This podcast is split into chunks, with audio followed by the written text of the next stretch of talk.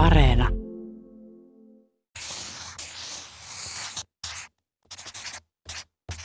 Kerron teille vanhan kreikkalaisen sadun, jonka nimi on Kettu ja Haikara. Kettu ja Haikara olivat ystäviä. Eräänä päivänä Kettu kuitenkin päätti tehdä kepposen Haikaralle ja kutsui tämän syömään luokseen. Haikara suostui. Kettu valmisti aterian. Ateriaksi oli maukasta keittoa ja sen kettu kaatoi laakealle lautaselle. Kun haikara tuli syömään, huomasi se pian, että se ei voinut syödä lainkaan pitkällä nokallansa laakealta lautaselta, kun sen sijaan kettu söi kaiken ruuan.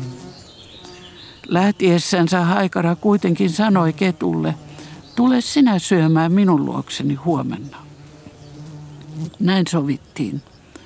Seuraavana päivänä kettu koputti haikaran ovea ja haikara avasi sen ja kutsui ketun sisään.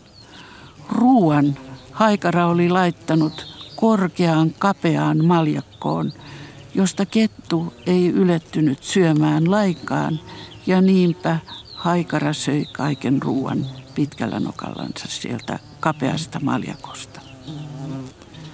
Kotiin mennessään kettu mietti itseksensä – No, itsepähän aloitin ja niinpä en voi olla vihainen ystävälleni. Sen pituinen se.